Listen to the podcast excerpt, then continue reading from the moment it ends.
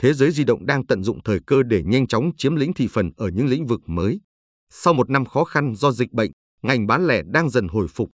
Theo Fitch Solutions, tỷ lệ hộ gia đình Việt Nam có thu nhập trên 10.000 đô la Mỹ sẽ tăng gấp đôi vào năm 2025, cùng với cơ cấu dân số trẻ, thế hệ tiêu dùng năng động, thị trường bán lẻ được kỳ vọng tiếp tục là miếng bánh béo bở trong thời gian tới. Báo cáo của VN Direct cho rằng, sau khi nhiều công ty phải đóng cửa do dịch bệnh thì những công ty còn lại có thể tận dụng lợi thế để giành thêm thị phần. Cũng theo xu hướng này, trái ngược với các doanh nghiệp nhỏ phải rời bỏ cuộc chơi do áp lực tài chính, tính đến quý 3 năm 2021, thế giới di động đang nắm giữ hơn 10.000 tỷ đồng từ các khoản mục tiền, tương đương tiền và đầu tư tài chính ngắn hạn. Ấn tượng nhất vẫn là câu chuyện công ty tận dụng vị thế và điểm tín dụng tốt của mình để sử dụng nghiệp vụ Chisery, vay lãi suất thấp để đầu tư ngắn hạn kiếm lời, giúp gia tăng thêm gần 400 tỷ đồng lợi nhuận trong giai đoạn giãn cách xã hội. Theo phân tích của ông Nguyễn Quang Thuân, Tổng Giám đốc Fingroup, thế giới di động có chi phí vốn vay bình quân, cost of financing, COF, rất thấp, chỉ 3,7% năm, trong khi tỷ suất lợi nhuận đầu tư bình quân là 7,2% năm, tương đương mức chênh lệch lên tới 3,5%. Đây là mức lợi nhuận cao và không kém gì biên lợi nhuận tín dụng NIM của các ngân hàng thương mại, thậm chí cao hơn cả lợi nhuận kinh doanh trái phiếu của các công ty chứng khoán. Với nguồn lực tài chính mạnh mẽ, thế giới di động có lẽ đang là đơn vị tận dụng tốt nhất thời cơ này. Sau những thành công bước đầu của chuỗi Top Zone, công ty vừa cho ra mắt 5 chuỗi bán lẻ mới, gồm Ava Sport, Ava Fashion, Ava Kids, Ava G và Ava Cycle, tập trung bán các sản phẩm chưa từng có trước đây như đồ thể thao, thời trang, xe đạp, trang sức và cả bỉm sứa.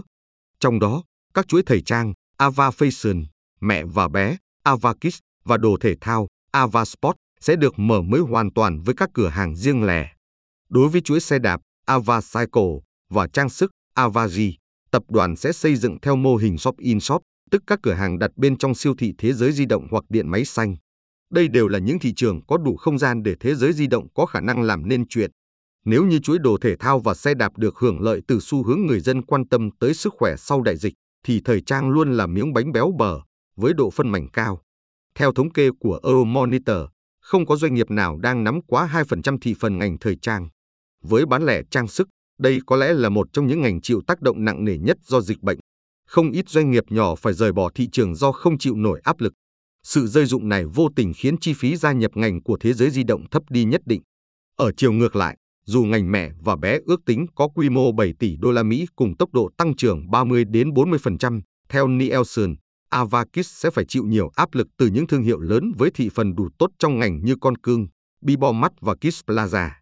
Nếu chỉ xét trong ngành mẹ và bé, Con Cưng đang chiếm thị phần số 1, áp đảo cả về doanh thu và thương hiệu so với tân binh Avakis. Doanh nghiệp này tham vọng đạt doanh số 1 tỷ đô la Mỹ vào năm 2023 và chiếm 30% thị phần để đạt 2 tỷ đô la Mỹ năm 2025. Trong thị trường bán lẻ trang sức, PNG đang là cái tên lớn với hơn 30% tổng thị phần.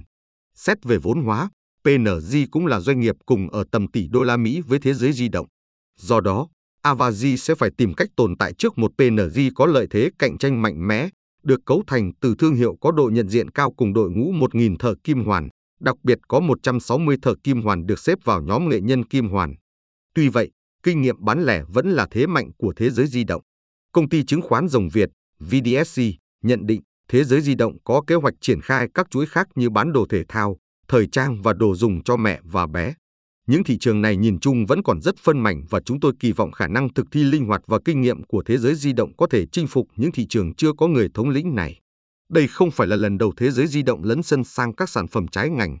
Tháng 5 năm 2021, công ty cũng đã thử nghiệm bán xe đạp và phụ kiện như bình nước, khóa chống trộm, mũ bảo hiểm,